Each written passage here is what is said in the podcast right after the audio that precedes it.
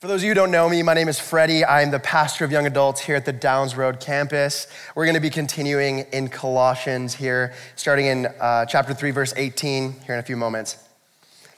I went to Bible college at Columbia Bible College here in town. That's why I first came to the US, and, and, or came from the US to Canada. And I remember the glorious Bible college days, right? Where you lose friendships during theological arguments, yes? Some of you know, some of you know. If you don't know, Maybe you should go to Bible college and, and find out. Uh, and I remember one verse in particular that was really a focal point for a lot of conversations uh, around the- theological debate. Galatians 3:28.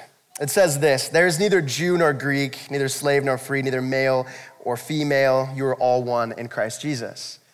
And there is obviously a, a beauty to this passage that when someone becomes a Christian, everything changes. They are now in Christ. The most important thing about them is that they are in Christ. The question is that is that the only thing about them? And I remember debating people uh, who would argue that every distinction was obliterated under the oneness in Christ. You're a Christian or you're not. And I'm like, Amen. And they're like, Yeah, so nothing else matters. And I remember struggling with this idea because I was like, Well, I'm like, I'm still a dude. I'm a Christian, but I'm a, I'm a Christian dude. And then as life developed, I'm, now I'm a Christian husband and a Christian dad. It, is there significance? Obviously, it's not an identity, but is there significance to our relationships, to our social context? I couldn't help but think that there was. The passage that we're looking at today, Colossians chapter 3, verse 18 to chapter 4, verse 1, gives us what theologians call household codes and teaches us how to be Christians in our unique social settings. These eight verses help us understand the basics of Christian life in the social relationships we find ourselves in. My big idea for today is that well ordered homes make a wonderful witness. Well ordered homes make a wonderful witness. So, we're gonna read the passage, I'm gonna spend a little bit of time on literary context, just kind of framing the conversation. And then there are three lessons about the Christian family that we're gonna jump into.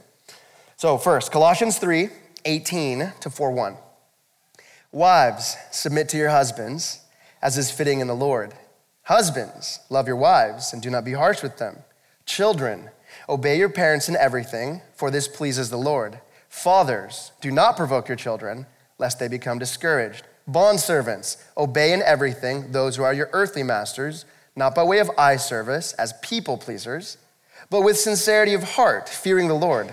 Whatever you do, work heartily as for the Lord and not for men, knowing that from the Lord you will receive the inheritance as your reward. You are serving the Lord Christ. For the wrongdoer will be paid back for the wrong he has done, and there is no partiality. Masters, treat your bondservants justly and fairly, knowing that you also have a master in heaven. We're obviously in the middle of something, so I'll back up the bus a little bit and give some of the literary context. So, this is now our third sermon in chapter three of Colossians. And the, the chapter or the passages that come just before it are all about Christian ethics. When we switch into chapter three, it is how do Christians live? What is the morality of Christian life? And if you remember, uh, Ezra would have preached on there are things that you kill. Right? That's the language of the passage and in the beginning of chapter three. Put to death, therefore, the things that are earthly in you. And then you get into this list of things put to death sexual immorality, verse five, impurity, verse five, anger, verse eight, lying, verse nine. There are things that Christians must let go of. There are things that Christians, when you become a Christian, when you find yourself by faith united to Christ, there are things you leave behind. But Christianity is not a negative religion. There are things you leave behind, there are no's, but there are also yeses. There are things that you start doing. And the language of, of, Colossians chapter 3 is you, you put it on. And Ezra talked about this, Andrew talked about this. You put on the jersey. You're a new, new family, you're, you're part of a new team. And you put on compassion, kindness, forgiveness, love, peace, thankfulness.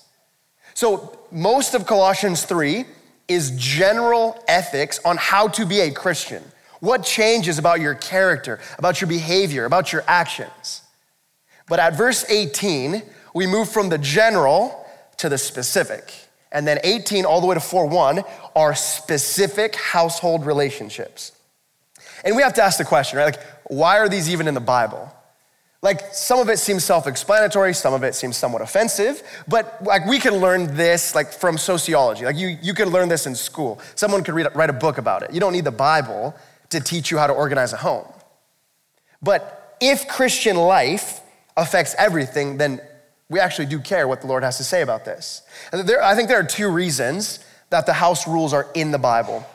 The first is fundamentally Christian life means obedience to Jesus. That's what being a Christian is. I go this way because the Lord commanded me. And I used to go this way, but something changed. Right? Uh, we, we make a big deal at this church about the Great Commission, and I'm, frankly, every church should make a big deal of it. Jesus commands us to go unto all the nations and make disciples. And we spend a lot of time in Matthew 28, 19 to 20. That's where that phrase comes from. But verse 18 is also, also significant. Jesus gives the Great Commission because he has all authority. Verse 18 says, All authority on heaven and earth has been given to me. Jesus says, I'm king of the universe. And because I'm king of the universe, you need to go and tell people that there is a king who is coming back. Join his team. So, if Jesus is Lord of everything, in language of Colossians, if we have been set free from the domain of darkness and enter into the kingdom of his beloved Son, then Christian life is obedience to Jesus, living according to the rules of the king. So it would make sense that the household code would be in the Bible. But secondly, I think there is a missional impact to a passage like this. You don't necessarily see it in our passage, but if you kind of zoom out a little bit, it starts to be more clear. So, at the very beginning of chapter three, the very first phrase is to set your mind on things that are above.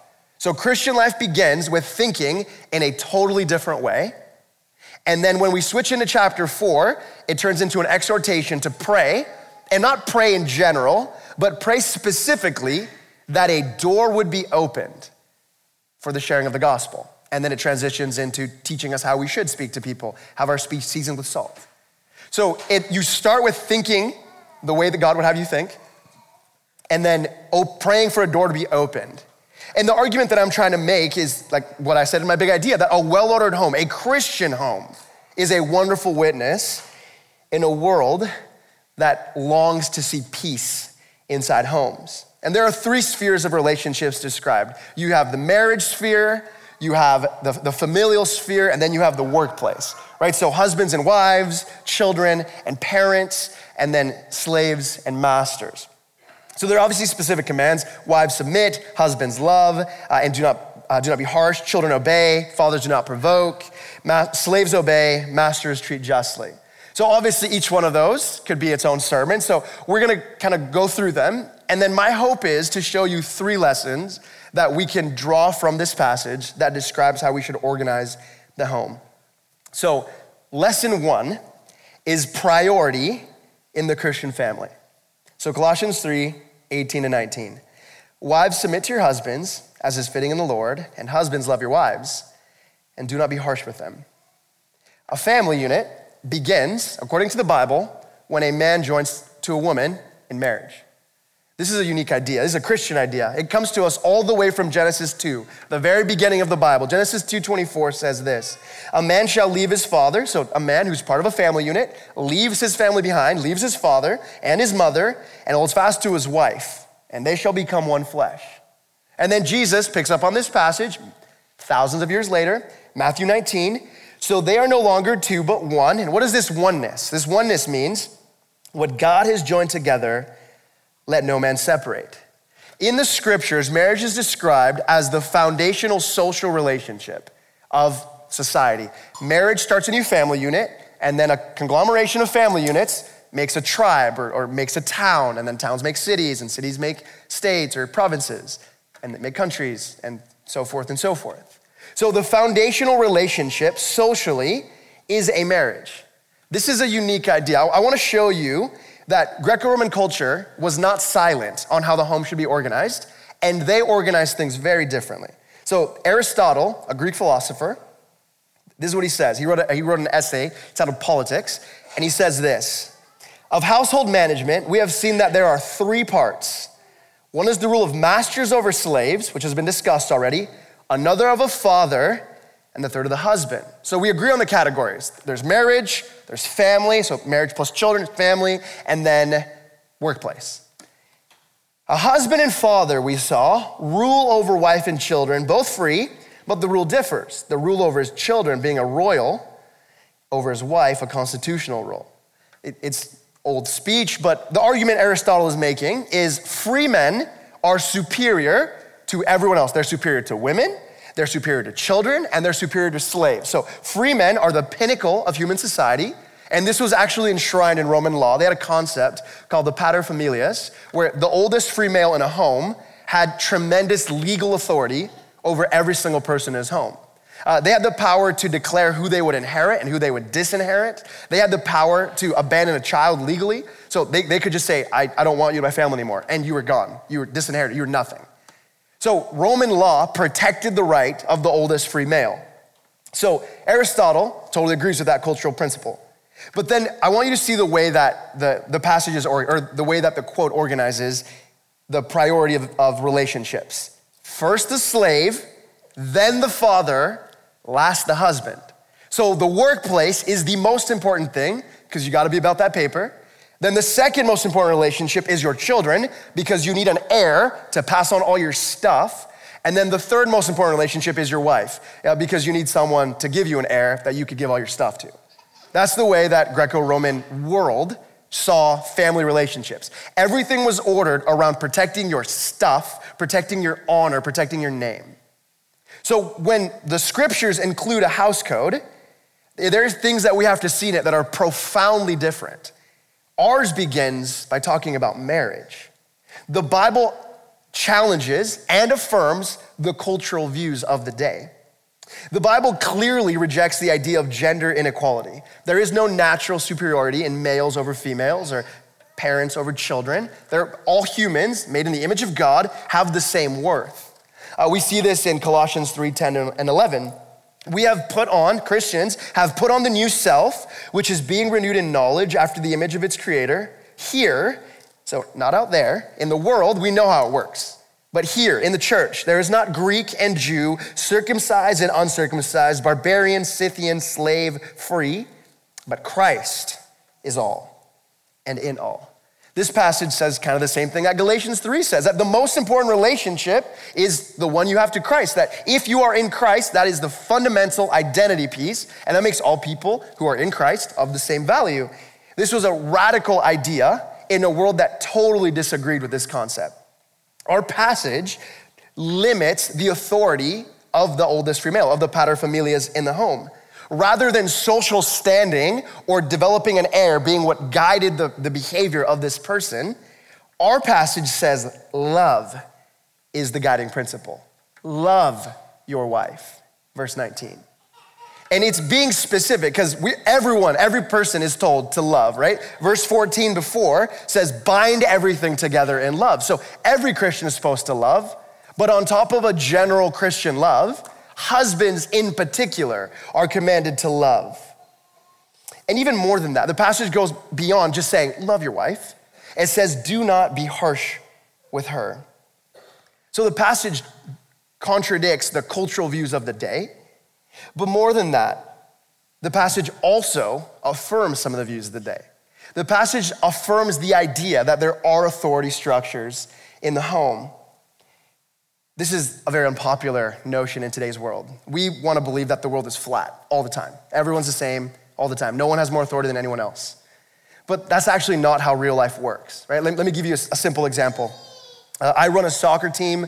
I've talked about it before. I love playing soccer. I run a co ed soccer team, and I am the GM, coach, equipment manager, water boy, uh, graphics dude, everything, right? And part of my role in managing this team is that I set our lineup for each game and then I, I, handle substitution. So I'm like, you're on for this person, you're on for that person, okay, you're on. You can double shift, this person comes on after, right? I, I'm directing the team. That's part of my role as the coach.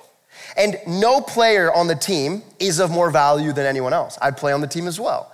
So I, I'm of the same value. I wear the same jersey, I pay the same fee, I play basically the same as everyone else, right? But we understand that Fredy's role is to be the coach and their role is to be the player. We work together as a team. We're all worth the same, but we do different things. Our passage is working with that understanding of, of authority, that people are worth the same. The husband and the wife are worth the same, which is a radical idea in their world. So they're worth the same, but they do different things.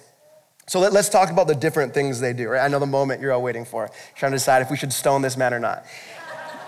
Please don't. Stone Mark instead. Verse 18 Wives, submit to your husband, right? It's in there. What does it mean? I define submission as a willing deferral to the leadership of another. The willing deferral of leadership to another. So, returning to the image of the soccer team, our team works because every player on that team has said, I will defer to Fredy. They might not agree with me on the people I, I play in certain positions. They might not agree with me on playing time, but they're saying, I'm willing to submit to the leadership of Fredy in the context of this soccer game. As soon as the soccer game is over, they often give me feedback, not always positive, right? In regular life, they give me all kinds of feedback, but when we're playing soccer, they're a player, I'm a coach. We have a very clear authority structure. Our passage is working with that same idea that in the home, that a husband and a wife, the way that they relate together is that a wife voluntarily submits and submits, which means that she defers to the leadership of her husband. She's willing to play ball, she's willing to follow his lead. Right? And submission needs to be defined in the negative too. By submission, I do not mean that all women somehow must submit to all men. That's not what the passage says. It says, Wives, submit to your husband. The passage is saying each wife submits to her one husband.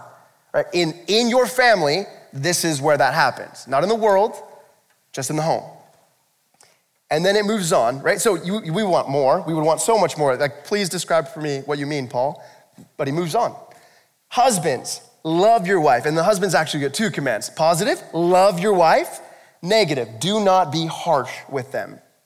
Love, I will define as sacrificial leadership for the good of another. So, love is a verb, love is serving someone. I borrowed this definition from how Jesus describes himself in Mark 10 45. The Son of Man did not come to be served, but to serve and give his life as a ransom for many. Right? So, love is an act of service for the good of other people. So, for a husband, this would mean proactively meeting the needs of your wife, like endeavoring to get after it, not before you're asked, not after you're asked, planning support and rest within your home, right? But I think love isn't necessarily the challenge in this passage none of us would see that and think, ah, I don't want to do that. We're like, sure, of course, I'm, I'm pro love. I, I want to love my wife. Amen. I think the negative command is, is the one that's a little bit more challenging. Do not be harsh. The word for do not be harsh means do not embitter, right? So, you know, picture that you have a, a drink of something, like with a little bit too much lemon, and the face that you make, you're like, ooh, I wasn't expecting that, right? Imagine that as a disposition for your entire life the person that you live with just makes you, ooh, not interested. Ah, they're just a pain to be around, right? They bother me. They're harsh. Right? If we were gonna turn that into a positive command, we would say something along the lines of be gentle or, or, or be tender. So I think this passage teaches husbands love. And when I say love, I mean serve, and not just serve generally, but serve in a tender way. I find this tremendously challenging. If you are a husband in this room, you should find this tremendously challenging. Uh, this is a Mennonite Brethren church. We got a lot of people from ethnically from Ukraine, Paraguay, like kind of those Northern European places where no one shows emotion unless their hockey team is playing, right? So I'm just saying it's true, right? Uh, I have a lot of stoic Mennonite friends who I see as dads, and I see them be tremendously tender. I'm talking trades dudes that, you know, will let their daughters paint their toes, trades dudes that will cuddle and have tea with a little girl. But then when you see them talk to their wife, they're like, I don't have time for a date. When they actually maybe are going on a date, they're like, I, I wore work boots all day. I'm wearing flip flops. And you're like, you're going to the keg, man. Like maybe you wear shoes that are closed up. No, I'm wearing flip flops. We, we see men who love their wives, love their wives by coming home every night. But if, if we want to take the Bible seriously, that we love our wives and we're not harsh with them, and we're gentle with them, we're tender with them, we're affectionate with them, it would mean that being part of a husband is that we are tender to our wife. We can't do less for our wife than we do for our kids. I think this is a hard word for dads, hard word for husbands. And it raises the question, right? What human relationship is most important to you? Obviously, your relational context makes a big difference in how you answer this. If you're not married, I would hope you would say something like a, a close friend or, or a parent. And in that relationship, you will practice all the skills that, if you get married, will make you an effective spouse communication, conflict management, prioritization. But if you are married, the correct answer is your spouse, not your kids, not your friends, not the buddies you golf with. The correct answer is if you're a man, my wife, or if you're a woman, my husband, is the most important relationship. We live in a world that is profoundly disordered. We look at the Greco Roman example where it's slaves, then children, then wives, and we say, ew, gross. I can't believe that they were so patriarchal and backwards. And our enlightened age prioritizes children, workplace, marriage. We're not that much better. And the Bible makes it clear that marriage is the most important human relationship if you are married. So I want to challenge you. If you are married, and uh, this applies both to the husband and to the wife, but in the passage, particularly to the husband, if you are a married man, I want to challenge you tonight to fight to make time daily and weekly for connecting with your wife. In, in our own home, we use a little, uh, a little book called the Marriage Journal. Uh, and in it, we just talk about our week. So it has a little calendar, there's a short devotional, and then we have a, there's questions that just foster conversation on how life is going, and then bigger questions like money, sex, family. And it just creates an opportunity where once a week, my wife and I talk, which we have to do because if we don't, the tyranny of the urgent takes over, and I can talk to tiny people and church people the entire week and not talk to my wife once. If you are a married man, fight to make time to prioritize your relationship. Lesson number two, you guys are gonna have to listen a little bit faster. Authority in the Christian family. Colossians 3 20 to 21. Children, obey your parents in everything, for this pleases the Lord. Fathers, do not provoke your children, lest they become discouraged. So here, I'm gonna put my foot in my mouth. After I just said everyone is equal, not everyone is equal. Parents are considered, according to this passage, to be in a higher authority structure than children. So they're equal in worth. I wasn't kidding, everyone's equal, but they play different roles. The same way that a husband and wife play different roles, kids play a different role. Kids are tier two. Kids obey their parents, right? That's the language of the passage. A wife and a husband, their commands to each other are voluntary. A husband voluntarily loves and voluntarily is not harsh. A wife voluntarily submits. Children obey in the Lord, right? It's way more direct, it's way more one sided. So, parents, by God's design, have a God given authority over their children in the home. And the passage says, obey in all things. So, parents' duty, parents' authority extends to teaching their kids everything for life. We're talking not just knowledge, but wisdom, how to use that knowledge, and worldview, how to view yourself, how do you view the universe. So, there are two ways that people mess this up people overdo it on authority, People underdo it on authority, right? Both are ditches, both are terrible. So, for those that overdo it, right, the passage warns people who might be tempted to overdo it. It, says, you know, parents, fathers, do not provoke your children, verse 21. And there are obvious things like that we would consider provocation, right? So uh, yelling, beating, belittling. Like I understand why someone would clap back. Like that, that is provocation. But there's kind of like a second tier that's a little bit more light that we would, you know, if someone asked us, we would say for sure bad, but we all kind of do. So, like the, the sarcasm, um, the, the teasing, impatience, those kinds of things. And we read this passage and we have to come to the conclusion that uh, this passage applies to me. I, I am that kind of parent. I do provoke. So the passage commands me do not provoke. And I think provocation is a broad enough term that it doesn't just include like bad treatment, it also includes overregulation. So parents faces perennial temptation to stick the little fingers in every aspect of their child's life in an attempt to determine the outcomes of their life. We see these little people that we love, that we would do anything for, and we think to ourselves, if I can just meddle enough to make sure they have the right friends and the right classes and the right ideas, they'll end up in the right place. And parents will overdo it on their authority the result comes to us in verse 21 is that you will have discouraged children. Little people break under excessive rules and excessive discipline. I remember watching Encanto. Shout out to Spanish speaking movies, come on. Uh, great soundtrack, highly recommend. Uh, there's this scene at the end of the movie where Mirabel, they're like the main character, has a confrontation with Abuela, which means grandma, right? They have a confrontation, and Mirabel looks at grandma and says, I, I will never be enough for you. Because all grandma cared about was the miracles, like the special powers that each grandkid had, but Mirabel didn't have one. So a little bit of a spoiler, but that's the movie. And Mirabel tells her, I, I will never be enough for you, and then runs away. I'm watching this movie with my wife, and I start bawling. Uh, it was a bizarre experience. I'm not really sure what happened to this day. I think I might have blacked out, uh, but I'm just there.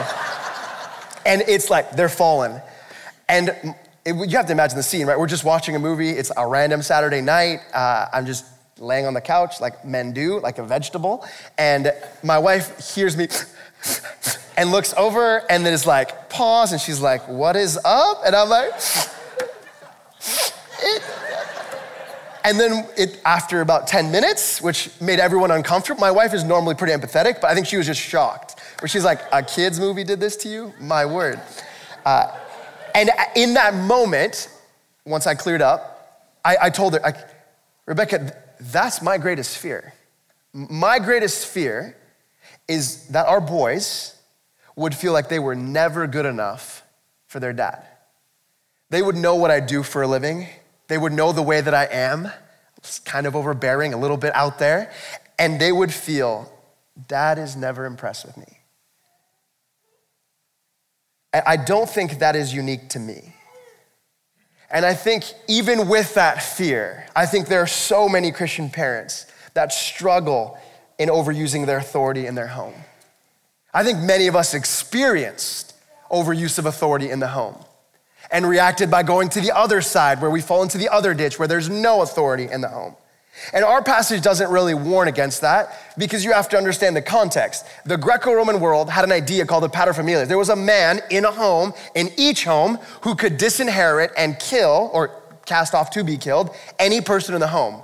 They didn't struggle with using authority, they struggled with using too much. But God's word, written by the Lord, gives us wisdom for all of life and warns us about the opposite ditch. Proverbs 19:18 says this: Discipline your son, for there is hope do not set your heart on putting him to death. The same challenge comes from the other side. We can crush kids, we can discourage them by doing too much, and we can lead them to their ruin by not doing enough. Right? Children don't understand that if uh, that sometimes their decisions lead them tremendously dark places. Kids with no rules make poor decisions. Kids with no discipline never learn that there are consequences to their actions until it becomes a very painful public experience. Our passage warns us about the misuse of authority. So, the lesson for us in this text is to rightly use authority in the discipline and instruction of your kids. And if I was just gonna put it in phrases for you, I would say, parents, you need to say yes, and parents, you need to say no. So, by that I mean, we need to say yes to good values. Every parent, every set of parents needs to decide what are some values that we wanna pass on to our children. I'll give you one from, from our home. Uh, we, we value resiliency. That's something my dad taught me. That's something Rebecca's dad taught her. And we're thinking, you know what? We want to pass it on to our boy. Isaiah, uh, one of the things that we do with him, he's the older one, he can talk a little bit, is uh, when he gets hurt, we have this little saying that we do. So he comes, imagine with me, he's riding a Strider bike, he biffs, he's got a little bruise on himself, on, you know, bleeding a little bit, he comes crying, comes up to you, up, up, and I say, before I pick him up, I'm gonna comfort him. I'm a good dad. But I say, Isaiah, how tough are you? And he looks at me and I say, so tough, so tough. And he has to say so tough back. If he doesn't say it, then I say it for him. I say, Isaiah, so tough. And I pick him up, love him. Uh, sometimes he's not feeling it, and you'll say, not tough, not tough. but, but he understands what's happening in that moment. Like, affection is not conditional in our home. If he comes for a hug, he's getting a hug. But I'm trying to teach him, Rebecca's trying to teach him that when we get hit in life, when we experience suffering, you get back up. That's life. There's gonna be way worse things than a skin knee on a Strider bike. And I wanna teach my little boy how, how to get back up. How tough are you? So tough. And then give him the biggest hug in the world. We want to pass on some of these values. When our boys do the right things, we gas them up, right? Every time, it doesn't matter what it is. If he crossed the road by holding and held his mom's hand, uh, he won the Olympics in my eyes, right? We want to say yes. If you're a mom and dad here, what are you known for saying yes to in the home? What would your like kids say? What would your siblings say? What would your friends say? If you can't answer that question, you couldn't say faith, hard work, service, patience. I, you should sit down with your spouse and you should plan out three to five things. Like in our household, we say yes to this. We encourage it, we affirm it, we teach it every opportunity we get. And when it happens, we praise them like there's no tomorrow because we want to teach that to our kids. We want to use our God given authority to train our little ones. And the same is true on the opposite side. What are the things you say no to? In, in our household, uh, I have a nasty habit of speaking very fast. You probably haven't noticed. Uh, and, and one of the ways that presents itself in our home is that because I speak so fast and because Isaiah's only two, uh, sometimes he struggles to say things and he's kind of just kind of mumbles. And Rebecca will ask him, Isaiah, would you like a peach? And Rebecca's like, yes, please. No, thank you, mommy. And in that moment, we're not being pedantic, we're trying to teach him. Isaiah, mumbling, poor communication will destroy every human relationship you have. To this day, that is my biggest frustration in every human relationship. I don't always make myself clear, which is terribly ironic because I speak for a living. Uh, but it's a struggle for everyone. It's a struggle for everyone. We struggle to communicate. And I want to teach our little boy that communication requires you to speak clearly. You look someone in the face and you say, Yes, please no thank you, and then on with the peach, or no thank you. We want to teach our kids thing, or we want to prune things out of our kids. This is not like a uniquely Christian idea. Uh, Jordan Peterson, right, well-known guy, uh, he talks about the, the role of parenting, and from his perspective, the role of parenting is singular. You socialize your kid so they are agreeable by age four. And the way he defines that is he said, you need to teach your kids enough social skills that other kids will play with them and adults will be nice to them by the time they're four. Otherwise, kids will not play with them and every adult will like be fake around them because they'll pretend to like them even though they don't. And he said it is terribly destructive to the psyche of a little one uh, to recognize that every single person in their life either doesn't like them or pretends to like them. And those kids grow up with no confidence, no ambition, no dreams, and it leads to terrible outcomes for them. You're like, whoa, dude, relax with the pressure. But he, he is trying to get after the same thing that the scriptures are getting after. And he, he maybe overdoes it a touch, but we would agree with him in that parents need to rightly use their discipline to prune things out of their kids. Kids need to be taught in everything. They obey in everything because they're taught in everything. So, what attitudes or behaviors, if you're a parent, what attitudes or behaviors are off limits in your home? Whining, yelling, lying, hitting? There has to be something.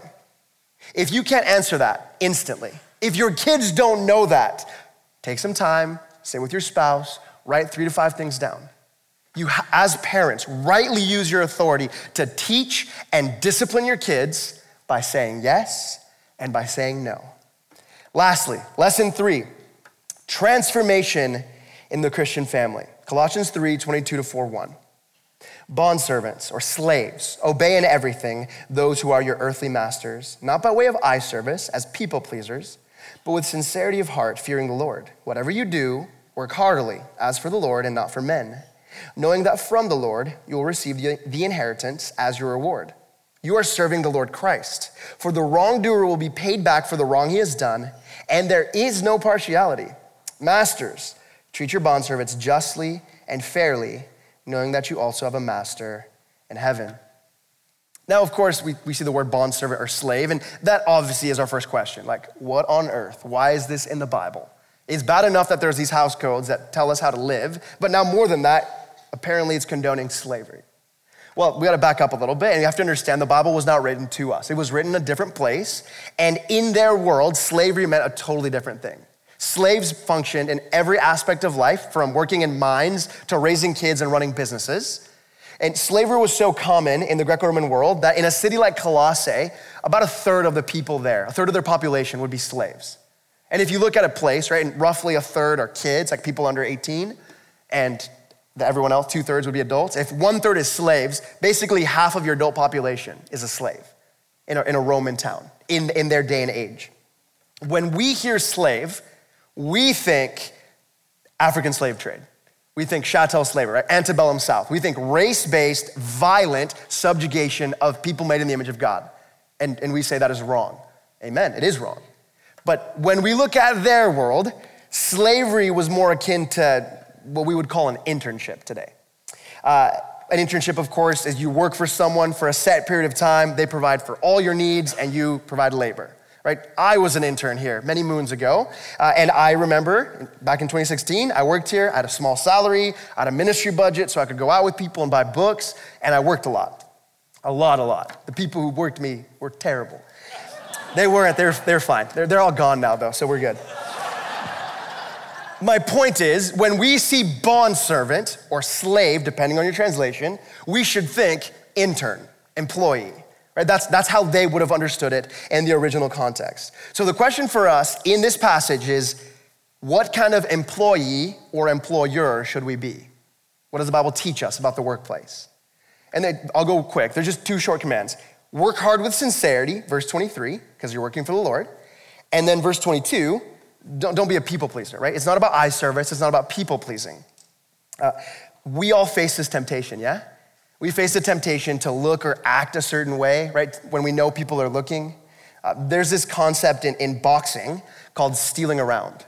So if you don't know anything about boxing, boxing matches are 12 rounds, three minutes per round. And at the end of three minutes, there are three judges that each give a score for that round. And there was a, a, a young man named Sugar Ray Leonard a couple years ago, or many years ago, who uh, his strategy was what he called win the last 30 seconds. If I can throw a few extra punches, if I can look like the aggressive boxer and steal the round, I was passive for two and a half minutes, but in the end, I'm just throwing extra punches, throwing extra punches, moving and grooving. The judges will give me an extra point. I'll win the round. You do that enough, you win enough rounds, you win the match. This idea is not unique to boxing. All of us work a little harder when the boss man's around. All of us work a little harder if your spouse is looking. Right? All of us face the temptation to be and act like more than we actually are. So, this passage teaches us how to function in the workplace. But if we zoom out a little bit and just look at the household code together as a whole, what does it teach us? I think it teaches us a handful of things. Uh, first, it teaches about the dignity of all people. Uh, it is kind of ironic that in a passage that talks about slavery, we actually learn about the dignity of humanity. Because even in this passage, where no one in their world would have addressed a slave, the Bible does. People who are slaves by vocation are still viewed as volitional beings who can have a living and active relationship with the Lord. The same way that a child, the same way that a man, the same way that a woman can. This would have been wild to them. All people are given dignity and the ability to act like a Christian in their unique social setting.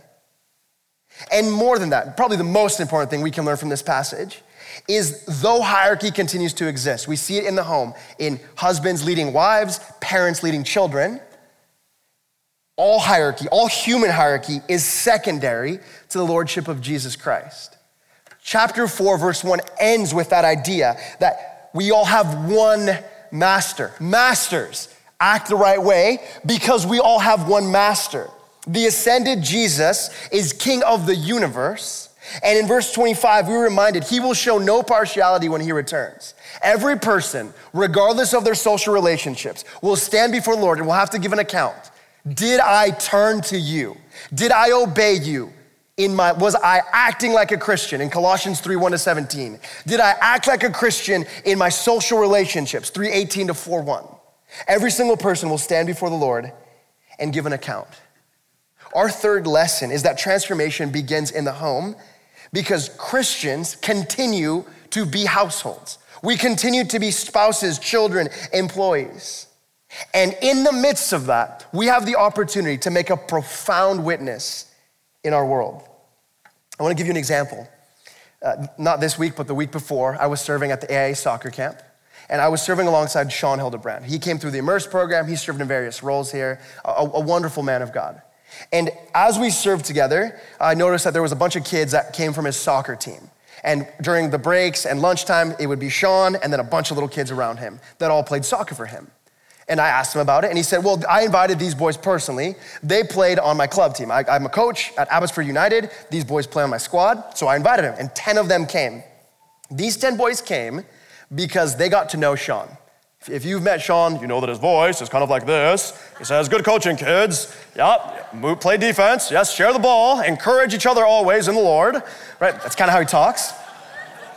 He's a good guy. I love him to death. Uh, and as he's coaching, these kids got to see all of Sean in various social settings. Uh, Sean was a single man when he started coaching, and then he met his wife and got married. So they knew Sean as a man, they knew Sean as a husband, and this past year they welcomed a little one into their home, so they see Sean as a dad.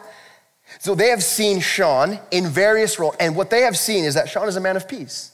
Sean is a man whose household functions well. And when a guy they like, Sean, invites them to a thing they enjoy, soccer, they show up. And at AIA soccer camp, they hear the gospel presented. 10 kids from various backgrounds, none of whom have Christian faith. So a well ordered Christian home is and can be and should be a wonderful witness in a world where no one cares what Christians think. But they will be drawn to the harmony in your home.